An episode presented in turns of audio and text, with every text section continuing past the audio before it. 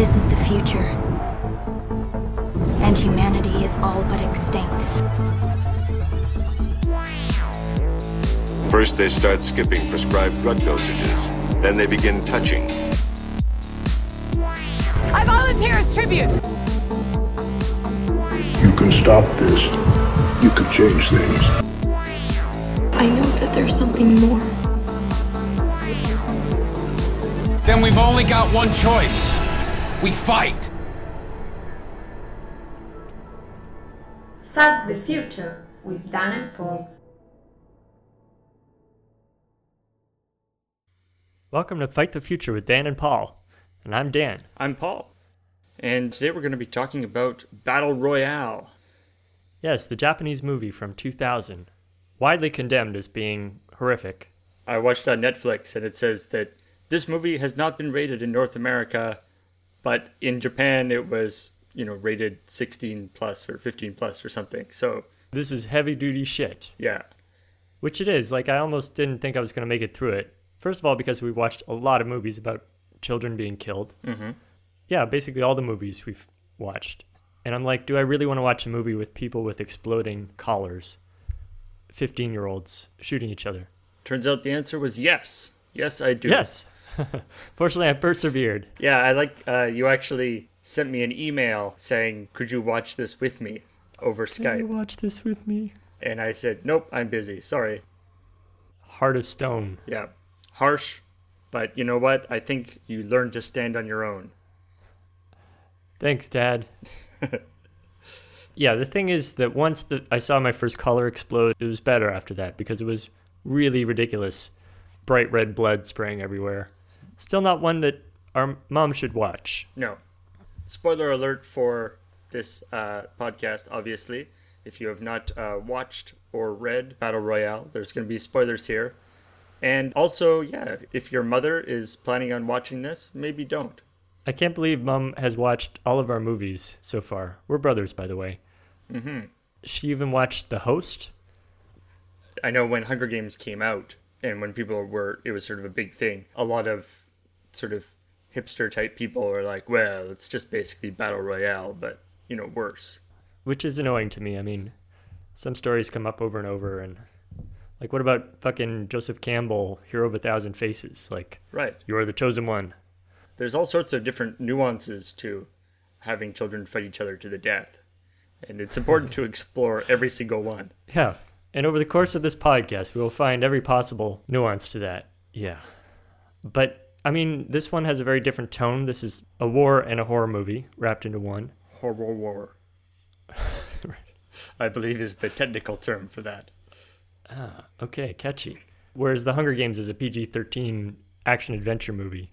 Right. which seems yeah a little tasteless. This is a much crueler movie than Hunger Games in some ways. It's not sanitized. I mean, partly because of the ridiculous gore, Mm. but also just that people get into horrific situations where they end up killing the wrong person.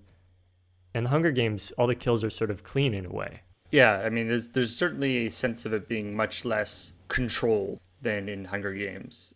You know, Hunger Games is being constantly uh, monitored, and the whole arena is being controlled, and everything is being broadcast. Whereas in the battle royale, they're just kind of like, "Here's a bunch of weapons, go to it." Yeah. Yeah, so I've kind of been aware of this movie as a legend for a long time. I was almost surprised it came out in 2000. Hmm. It was a, a book originally in 1999, I believe. According to Wikipedia, the novel was rejected from a horror novel competition for being too disturbing. Oh. so it was disturbing, but on the other hand, it also had these elements of melodrama and teen romance that mm-hmm. somehow made it all go down. I won't say easily, but I can imagine that the book, where all the things are just, you know, you're just generating them all in your own head, is probably somewhat more traumatizing than the, the movie. yeah, this actually cast real 15 year olds, which, you know, is more disturbing in some ways, but is also quite adorable. So. So, we're going to take on Battle Royale in the way that we do all young adult dystopias. Talk about the plausibility, talk about the scariness, and how would we do? There may be a little twist there. Alrighty. The story. The movie opens with information that apparently kids are out of control in Japan. And so they have decided to pass the Battle Royale laws. Among those laws are that they're going to have one class of kids fight to the death every year. And it's sort of interesting that it's kind of Yeah, there's not much explanation for that. yeah, the the connection between those two aspects and like really that's they're going to make people fight kids fight to the death. That's actually just like a, a law that can be passed. okay. Uh but it's sort of part of the whole thing is kind of getting a lot of that kind of stuff out of the way as quickly as possible to get to the actual fighting part. Yeah, yeah, it's really not a lot about coherent explanations for things. Because pretty soon we're on the, this bus for the school trip, a cheerful class of students, Japanese students, 15 years old, on their way to a school trip, and they're all gassed. So unlike something like uh, the Hunger Games or whatever, the it's all all the kids that are going the the class is chosen at random, but all of the kids are from one class. So they take 42 kids from this one class and they're all going to go fight. So they wake up in this sort of abandoned schoolhouse. On an island that's been evacuated, as we find out, so that they can fight each other on it. There's a, satirical explanation video Very perky video telling us about the rules for this whole endeavor. And it's basically that they all have collars locked around their necks that can make their heads explode. Yeah, and it happens once during the briefing talk, which is really horrifying. Yeah, so they aren't messing around. The guy in charge is just like, you know what? I'm gonna blow your head up. Beep, boom. Yeah. Takeshi Kitano, anyway, is the boss in a tracksuit. Mm-hmm. He's quite terrifying Japanese actor. Who also happens to be this particular class's seventh grade teacher. So he was this class's teacher two years ago. He quit after some of these rampaging students stabbed him in the leg. Yeah. So he kind of knows a lot of the kids, and he is not particularly well disposed towards most of them. Yeah, he's has this kind of grumpy attitude, basically, like, okay, you kids are a big pain in my butt. Yeah. Actually reminds me a lot of like a phys ed teacher that is forced to fill in for another teacher for some reason. yeah, that's perfect. Because yeah, he's wearing this tracksuit and he's like seemingly a little bit unconfident about his Yeah. position. So they're given the rules, uh, and it's basically they're on the small island, and after three days, if there's more than one person left alive, everybody's collar explodes. So everybody dies if there's more than one person left alive at the end. They were given these big duffel bags that have supplies and also a weapon that is a randomly chosen weapon. Yeah. Our hero, the main character, I guess, Shuya Na- Nanahara, he gets a pot lid as his weapon. Yeah. Other, some people get submachine guns. the the class is only actually 40 people but th- there are two people who are nobody knows they're and they're older than everybody else so we don't quite know what they're there for but they seem to just kind of know how the whole game goes The first murder is somebody gets shot in the neck with an arrow from a crossbow, 15 year old kid, and it's on. they lose no time too like that kid is shot in the neck with a crossbow as he leaves this schoolhouse Yeah, that escalated quickly. yeah Yeah, so there's 42 of them, so we don't get a lot of differentiation, but the main characters are the Shuya and Noriko, uh, who's the girl, and they have some kind of and Noriko got binoculars as her weapon so they both kind of uh, pot lid and binoculars. drew the uh, bad draws I guess it would have been different if they'd gotten machine guns early on and shot 10 of their classmates. Yeah who knows how it could have gone Yeah, so it's like the Hunger Games in that they don't end up killing many people randomly, mm-hmm. but many people do, yeah unlike the Hunger Games. So th- they're all let loose on this island, all running around in the bushes. it takes quite a while for people to kind of even realize that it's serious. Yeah, there's a lot of scenes of one person being like, "Hey, you're my friend, right?" yeah. and being blown away by the other person. I mean, the plot is basically our two main characters that we're following, you know, are sort of going throughout this stuff and just, you know, various scenes of people getting shot or dying or in various ways. Yeah, they're like little playlets. All their past history comes out. People who are bullies of other people. Sometimes the victim gets revenge. Sometimes there's a misunderstanding and someone gets angry and kills someone. Mm-hmm. At least a couple of people kill themselves. All on Yeah, the first day, by the way. Just like yeah, jump off a cliff or something, just to not deal with the whole situation. Quite early on, Noriko gets a flesh wound. Sort of, she gets sliced a little bit by a guy attacking them, and she starts to get sort of a fever and sick. And so they take refuge in what seems to be sort of abandoned infirmary. But it turns out that that is actually already occupied by Shogo. Shogo. Yes. So he's the ringer that you described before. A bit older, seems to know more about the games, but he becomes an ally of theirs. he helps them out and uses some medical training to uh, bind up uh, Noriko's wound, and they have some food and stuff. And then they are attacked by the other sort of ringer guy, who we've seen on a couple of occasions before, has gone out and deliberately, not, I guess it's not surprising that he's deliberately Gleefully. killing people, but gleefully killing people, and in particular targeting people who have good weapons and taking those weapons. So he now is like a machine gun and all sorts of stuff. Yeah, he's got big, spiky, blonde anime hair and a really nasty attitude. And we find out from Shogo that he actually just volunteered to do this. that he because it gave him an opportunity to kill people. Right, so some people go psycho, as we find out. And, uh, like, there's another girl named Mitsuko who is also gleefully killing people left and right. Yeah. So a lot of the killing is done by a, a small number of people, but then there are a lot of horrible incidents that are just accidents or desperate people. So during this fight, Shuya actually runs off to lure this uh, guy attacking them away and ends up getting shot and falls into the water, seemingly to die. But then he's rescued by this sort of, I don't know, kind of commune that's been set up. In the lighthouse. Six, I think it's six of the girls in the class have kind of banded together in this lighthouse, which is sort of a highly defensible position, I guess. Uh, so this is what's kind of interesting about it all being one class as opposed to people taken from random. Is that in class, obviously Shuya, you know, was a pretty nice kid and everything, and so they feel okay. Bring they bring him into this lighthouse and kind of patch him up. Right. So one of the girls in the kitchen, they're all preparing a cheerful dinner, saw him murder the boy she likes. It's because uh, another kid attacked them earlier with with an axe. Yeah, which ends up stuck in his head comically, Mhm. Steve Martin style. So they're gonna bring her him some food, and it turns out that her weapon was a little vial of poison, which Right. he puts in his food.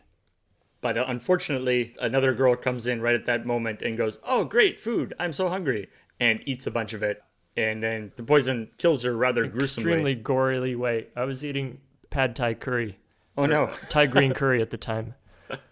Yeah, I'm so like, huh. It's interesting that I can keep eating while I'm watching her vomiting blood everywhere. which everyone's like, "Oh my god," you know, one of us is trying to kill everybody, and then that opens that it becomes this whole.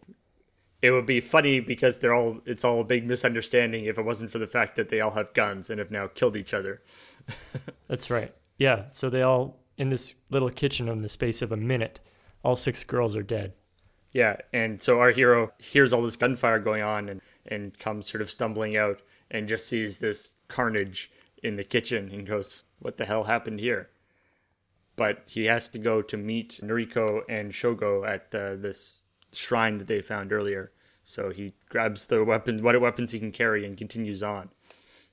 The other thing that we start seeing is that three other boys, uh, I guess they're sort of the nerdy guys, have also banded together. They've set up shop in this sort of abandoned warehouse, and one of the guys uh, is sort of a computer hacker type, and also he's been taught a little bit of stuff about like how to make Molotov cocktails and this kind of stuff, certain types of explosives. Yeah. So they start building a bomb with with um, pesticides and stuff. they find sort of a cache of a whole bunch of dead cell phones and broken electronics and stuff and he kind of cobbles together a working computer and starts hacking into the the mainframe that's sort of controlling everything and like uh, they have like tracking devices on their collars Yeah. So from time to time, we cut to Takashi Kitano back in the office. He gets a call from his daughter saying, "Don't bother to come back home." Um, Yeah. that he's getting a call from home, and he's like, "I'm sorry, I'm at work. I'm totally tied up." Then all the computers go down, but that doesn't really add up to anything, right? They just reboot them. Yeah, they put the computers down to create that distraction. But unfortunately, Kiriyama finds them first, the blonde killer guy, Yeah. and uh, mows them all down with his machine gun. The hacker guy manages to set off the explosives, and he seems to be caught in the explosion. Our heroes, Shuya, Noriko, and Shogo, show up at the site of this. Everything's in flames, and he's wandering around, the blonde killer. And so he he and Shogo sort of go toe to toe, trying to take each other out. He's been blinded, as it turns out, but he still can fire at the source of Shogo's gunfire and hits him too. And so then it seems to be that there's just the three of them left. That we're now on the third day, and if uh, the third day goes by and there's more than one person left, everybody's collar is going to explode. Suddenly, Shogo turns on the other two and goes, "Haha!" You know, we go to the control center, and we hear them get shot, and so it appears that uh, Shogo is the winner. But it is not the case. It's actually all a ruse. That's right. When he shows up at Takashi Kitano's place at this abandoned schoolyard, there doesn't seem to be any kind of party waiting for him No, as the winner. It's a pretty uh it's a pretty somber affair. Yeah, Takashi Kitano's just sitting there on the couch by himself, looking pretty pathetic. So Shuya and Noriko show up and soon have him at gunpoint. Hmm. There doesn't seem to be any provisions for taking the weapons away from the winner either. we find out that Shogo has actually figured out how to disable the collars. The teacher tries to activate his explosive collar and nothing happens. At this point, we find out that he has a creepy obsession with Noriko, and he pleads with her to him, kill him, but no such luck. Shuya kills him instead. Yeah. He then takes a call, Yeah, so he he is lying lying about to die. Uh, and then suddenly bullet wounds that are right through him. suddenly has kind of a second wind and gets up and they're all like put their guns at him, but it turns out he's just answering the phone. His daughter is on the phone.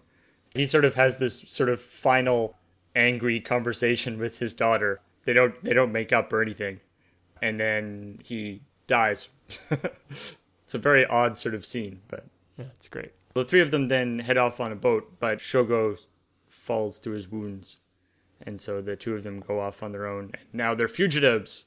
I and I love there's like a newspaper at the end where it's like, you know, accused of murder. it's like, really? yeah. They've definitely killed a lot of people. That was kind of the whole objective of the thing that you It's com- did complicated for them. charge. Yeah, self defense maybe. But yeah, they have the universal fugitive uniform of a baseball cap. Yeah. Sunglasses. Plausibility. So I think we need a different approach, Paul, for this one. Okay.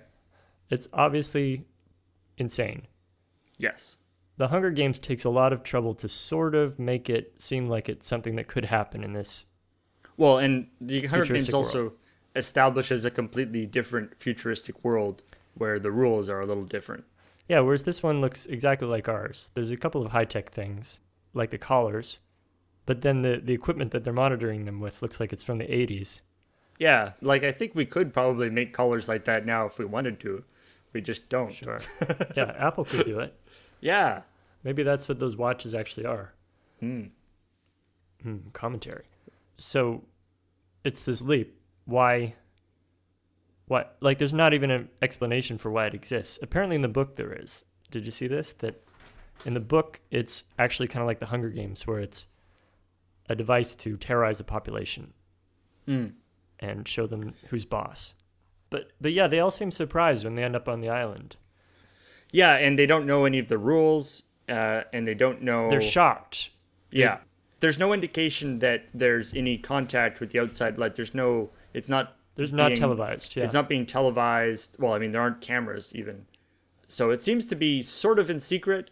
Um, but then we also see at the beginning the winner from the previous battle royale, uh, who's this 15 year old girl, like covered in blood, holding a stuffed rabbit. holding a stuffed rabbit, is sort of being interviewed by the press. It's not like it's being done in secret, but it doesn't seem to be that prominent. it's sort of low key. Yeah. We kill 41 kids every year, but we don't make a big deal about It it. doesn't have to make the news every year. Yeah. Only if something interesting happens. So we have to just accept that as like dream logic. Mm-hmm. One thing that got me about that though is if it's not televised, why give everybody these ridiculous weapons? Like if nobody can appreciate it, it's just sadism with nobody around to enjoy it. like there's nobody to appreciate the joke of giving somebody a pot lid. Maybe it's just whoever was packing the bags enjoyed it.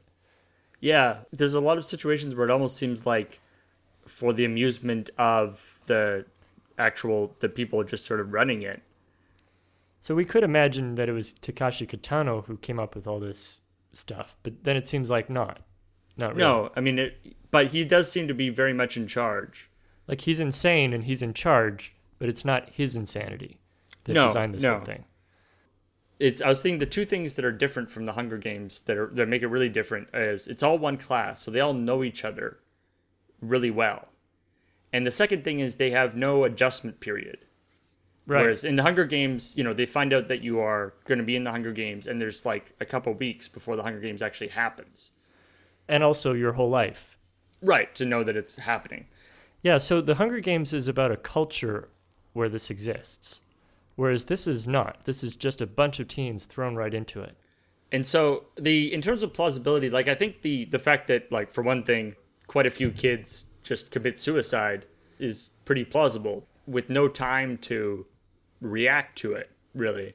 Just being thrown into this situation that seems impossible. Yeah, no one commits suicide in the Hunger Games except nobly. Right, because if you were doing that, you would have done it much before the show actually started. I guess so, yeah. The other thing is that there's a few hookups, which you might expect for 15 year olds who think they're about to die. As I was watching it, I suddenly realized all the stuff that's edited out of the Hunger Games, which kind of makes it, I mean, gross in a certain way that, that it's sanitized in this way. Nobody in the Hunger Games is really a sadistic fuck. There's none of these ironic deaths that happen, or or people getting really passionate even, mm. or bitterness, revenge. I mean, people will correct me that there's a few examples of this, but it's nothing that feels like this crazy horror of, of war. Yeah, it's obviously very, very messed up. It's basically one step removed from waking up in like a Saw style. It definitely has a huge horror component. And the Hunger Games has no horror component at all. Right. And yeah, like you said, there's there's hookups and other awful sex stuff. And and also not just sort of hookups, but also just people confessing their feelings for other people or Yeah, it's very incongruous, the sort of anime high school stuff that happens. Well, yeah, but it's, I mean, it's again, these are people who have known each other for actually a really long time, uh, but in an entirely different context. No, that's a good point. Yeah, I mean, I guess it's plausible. But it's very melodramatic. Oh, here's something that seems pl- more plausible than the Hunger Games as well. People rejecting the games. Like Yeah, I mean, people that's what- actively fighting to bring down the games. Right. Which, I mean, in the second Hunger Games, obviously, they do that a bunch, but that's sort of a special thing. The monitoring of the people is not as heavy duty as is in Hunger Games. You know, like in the Hunger Games, if somebody had set up the thing like in the, the lighthouse where they're all kind of just living together and doing the thing, then they'd be like, hmm, that's interesting. The lighthouse is on fire now. Yeah. There's less complete control of the environment Right. and more just the callers and people with guns. And we'll just see what happens. When there's the big massacre in the lighthouse as they're dying, somebody is sort of like, we could have all made it out. Uh, and that's an interesting point, right? It's this thing where Yeah. if as soon as they left the schoolhouse or whatever, all 40 of them got together and turned their weapons on the people fighting them, they probably wouldn't have had too much problem. Right. It's a sort of a prisoner's dilemma thing. Yeah.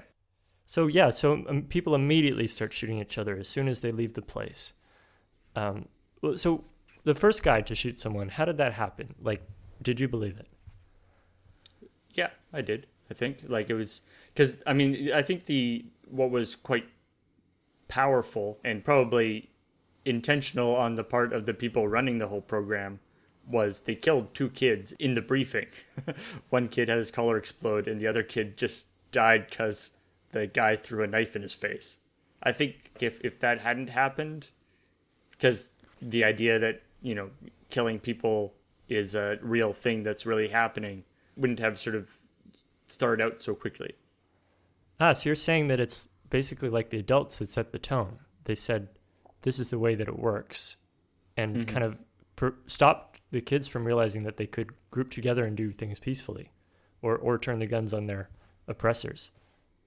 Yeah, I mean, they, they really did give them a lot of weapons altogether. And there's more of them than there are soldiers.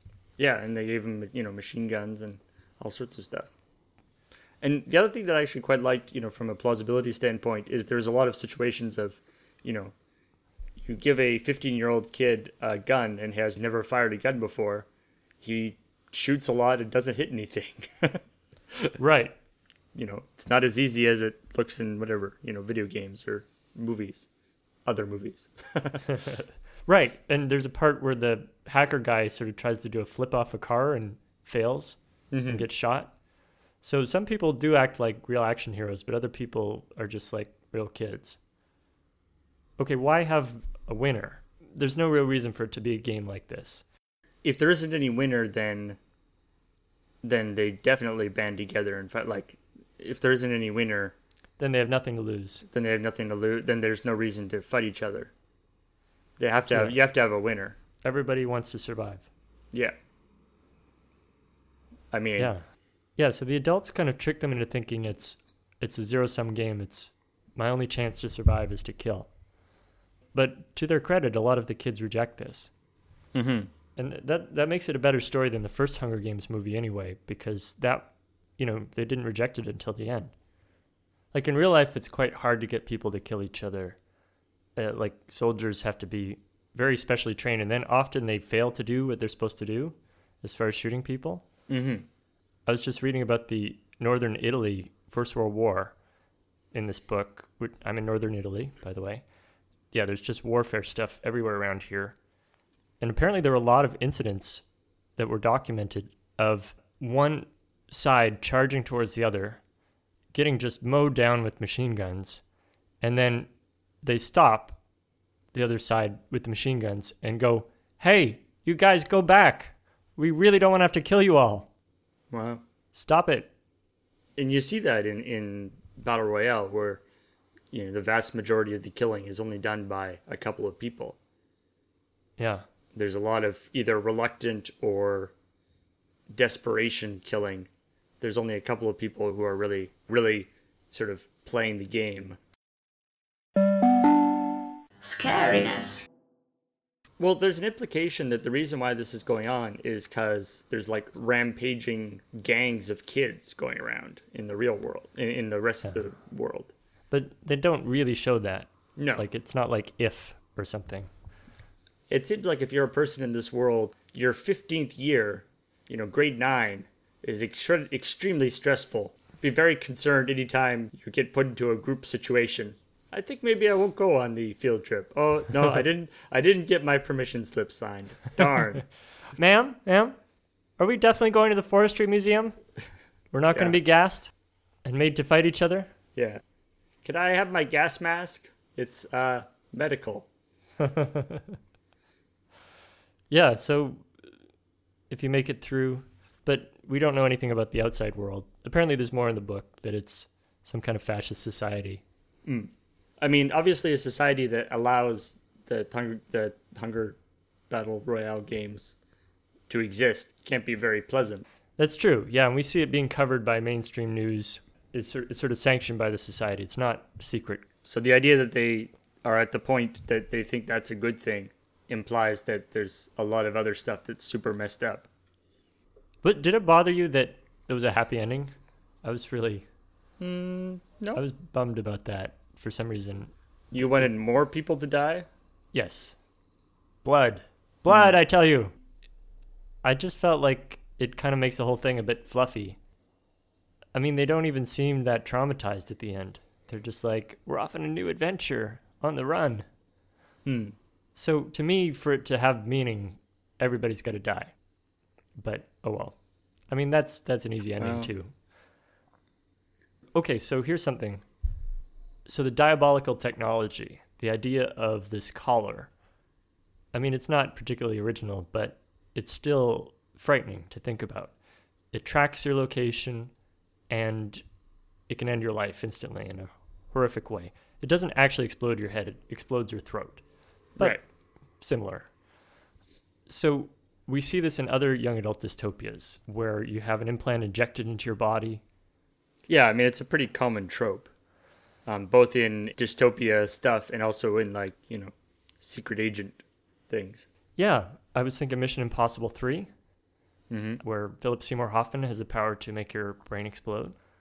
And yeah, it's a kind of a body horror, the horror that your body belongs to this more powerful organization, sinister group of people. Yeah, that was creepy. Yeah, not not fun. The Hunger Games is interesting in that respect in that they don't have that part. Like they don't have the. I'm surprised they don't really with everything else they have, but they don't have the whole bomb in the brain thing. They just have absolute control of the entire environment. So Yeah, they can make like the trees jump on top of you or something. yeah, they can't put a bomb in your brain, but they can make the air unbreathable or the the ground under your feet is now a bomb. So it's probably okay. All the chipmunks attack you. Yeah. How would they do? So should I open this up now? Yeah, open it up. Okay, so Paul, for how would they do this time? Oh, I've sent you a file. oh hey. It is your yearbook from when you were 15. I want you to look at the faces of your classmates. This is who you would be on an island with. If there was some kind of battle royale legislation, God forbid, Yeah. that was enacted in Canada in 1999, which ones would be the killers? which ones could you take? Page 47? Yeah. All right. Okay, so pick a face. Tell me how you think you would confront them. So, who do I take Okay, out? I'm, I'm looking at your adorable picture here. Who do I take out first, is what you're saying? What about uh, Mark Shorty?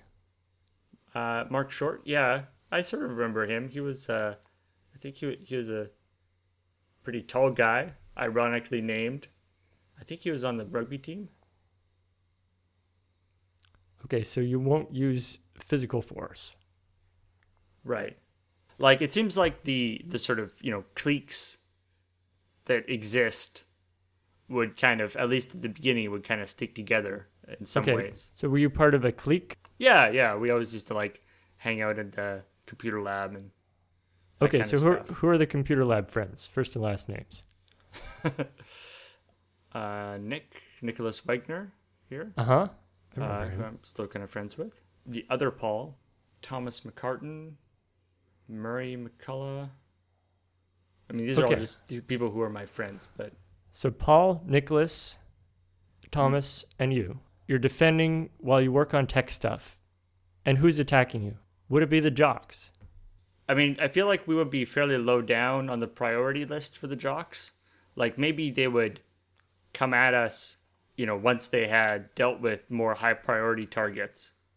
St. Michael's has like the boarders, right? Like there's the kids from overseas that actually lived on campus. Right, so they'd be tight. So they'd be real tight and they would be quite a force to be reckoned with. Okay, so the boarders versus the non boarders. Yeah. That would be the first line of division. Unfortunately, that ends up being kind of racial profiling because Yeah, they're All- mostly Chinese, right? most of them are, uh, yeah, Chinese or Japanese. Uh huh. Conveniently looking like the kids from the b- movie. Including the uniforms.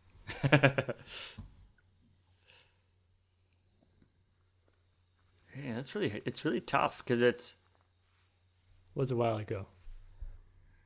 Nick was a guy who I really didn't like. Okay. We got off on the wrong foot somehow, and uh, he always picked on me. So, So would would he kill you or would you kill him, do you think? I think it would be a tough one. Like I think, I think uh, he was a pretty big guy, but I uh, I think I would surprise him with my ferocity. Ah. I've seen that in that video of the social anxiety fear factor. It's frightening. Uh, I remember one time uh, I was we were, we were playing soccer and I was on defense and one of the you know very skilled soccer players, sort of jock guys, uh, was coming down the side and you know on a complete breakaway, and it was just like I was the only one protecting the goal. For lack of anything better to do, I just kind of, uh, uh, you know, gritted my teeth and went sort of, "Urgh!" and he started laughing so hard that he missed kicking the ball and was able to get it away so, from. we have a survival strategy for you, Paul. Yes, surprise is the key factor. To humor. Yeah, And humor is your key to survival, Paul. yeah, because while they're laughing, they are they are disabled. You have to be like tripping over your rifle strap. Yo, and yeah, well, and then A- bang, a and they least 15-year-old expect it. exactly. Bullet in the head is what your humor gets. I appear to be uh, extremely non-threatening until the very last moment. You die laughing. Yes. Okay. I guess it's my turn. All right. So, what have you? Obviously, you've had a lot more time to plan elaborate uh, demises for your fellow students. You would think so, but uh, not so much. I'm just going to look at it now. Just a sec. Jenny Reed. Okay, in that year, she beat me for the computer science first. Ooh. So Clearly has to die. we have a beef. But she's she was very nice and friendly, so it was hard to hold too much of a grudge. But I have the feeling that she would do what was necessary, that she'd collaborate with other girls and they'd form like a squad, a death squad to take down different people. Hmm. You I don't think really she, think that, she would actually. be she would be the leader of the death squad? You think? Probably. That's not true. I don't think that. I think they'd probably be the girls in the lighthouse. I can't really go through with that.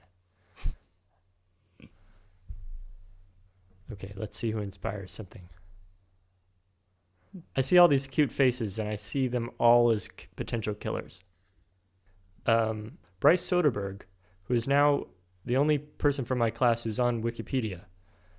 Uh, he's a, a famous bass player in a rock band Nice. uh, called Lifehouse. Man, I, I just like these people a lot. I don't. Yeah. I'm trying to think of ones. It's not. I don't know. I don't know if I like this. Yeah, it's kind of mean. Looking. yeah, it is. You sound so surprised to think that looking looking at a bunch of people who you know and deciding which ones to kill would be mean. I mean, I I do think the jocks would be together because they spend a lot of time on teams together, mm-hmm. so they have those firm bonds. Whereas the computer science people, we would just be in the lab side by side. I mean, we would play games together, but we would not be so. They would probably be inclined to stick together at the beginning because they uh, just out of habit, but they would probably turn on each other pretty quick. You're saying I would turn on my friends. Yes. I think is someone who would turn into a killer because he was always getting picked on really bad, but always kind of brought more and more on himself. So I can see him suddenly getting this power, suddenly getting a crossbow in his hands, and being a god. But maybe he's the one who gets the killing started. You you're saying that you would be like with the computer guys, eh? I guess so, yeah. I mean, I have friends like Matt Bolton and Adrian Dawson. if the three of you were the last three people, and you know, if two people, uh, if there are three people there at the end, you all die. It's a pretty tough one. How do we do it? Do we do it fairly, pulling at straws? Or do we have that survival instinct? Do you suggest pulling straws and then while they're distracted, shoot the other two? while they're figuring out how to do how to actually pull straws. yeah. That's what it would be, except that I would be the one holding the straws. I'd be the one being like, "Okay, let's make this perfectly fair. All right, it's got to be Turn- objective."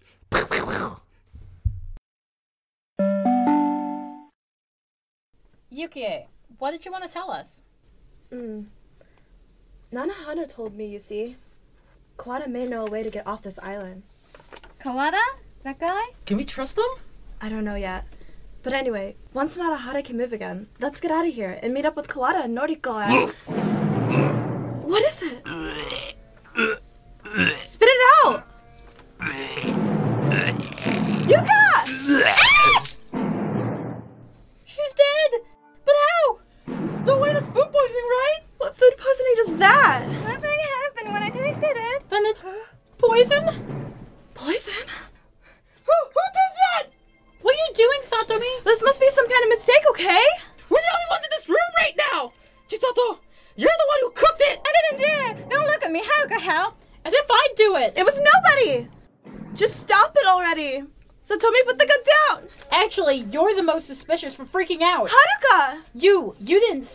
night or the night before, did you?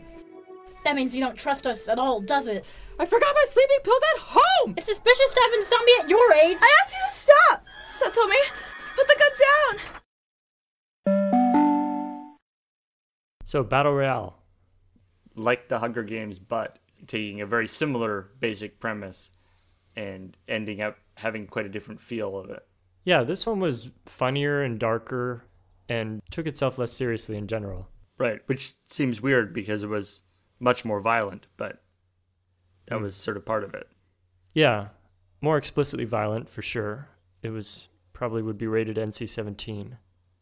But yeah, the themes are a little bit different. Like Hunger Games is a lot about government oppression, and this is a lot about youthful rebellion, I would Mm. say, and about adults trying to turn kids on each other. The Hunger Games is more of a all-encompassing institution. The in Battle Royale, uh, it's not such a big part of the actual community. So I was also thinking about the fact that we read an entire book that we decided not to do for the podcast, which is actually comes earlier than this, called The Longest Walk by Stephen King.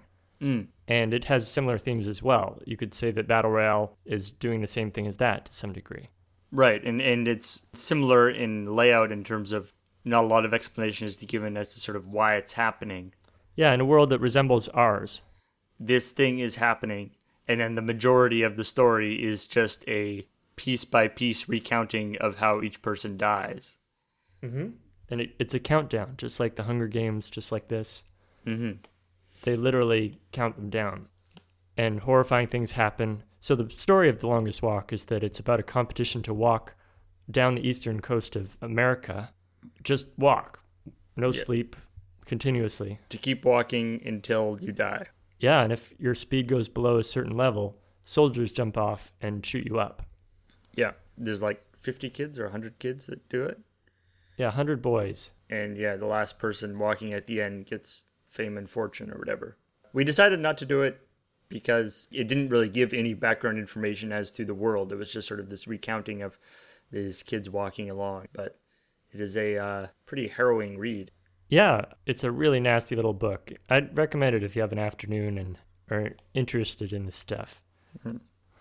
Okay, well, we'd like to remind you that this is a Loading Ready Run podcast. Thank you very much for listening.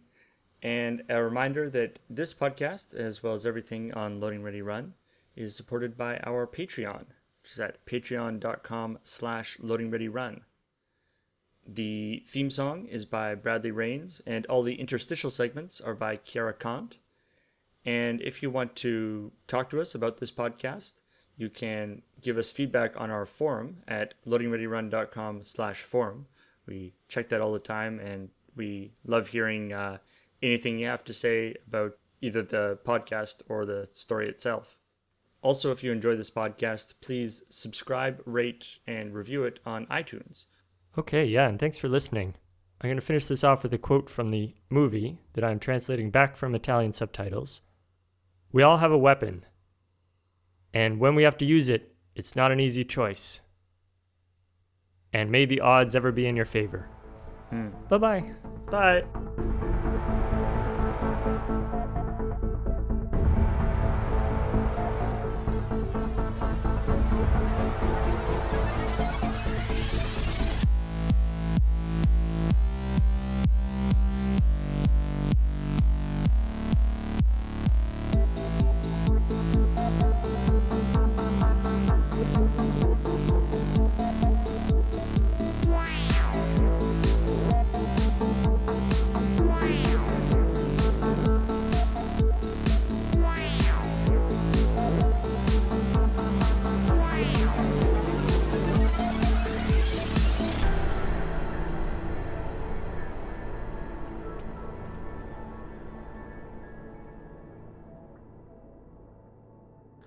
Vediamo. Perfect.